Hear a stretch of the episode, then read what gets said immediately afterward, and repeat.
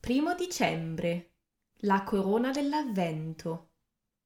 Ogni domenica di Avvento si accende una delle quattro candele della corona dell'Avvento. Le candele simboleggiano Gesù, la luce del mondo, che sta arrivando. La leggenda delle quattro candele.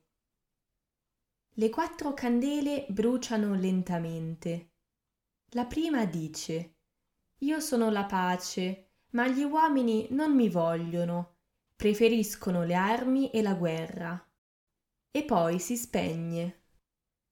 La seconda dice Io sono la fede, ma agli uomini non interesso, non hanno bisogno di me. Appena finisce di parlare, la candela si spegne. Molto triste, la terza candela dice Io sono l'amore, ma gli uomini non capiscono la mia importanza, spesso preferiscono odiare. E anche la terza candela si spegne.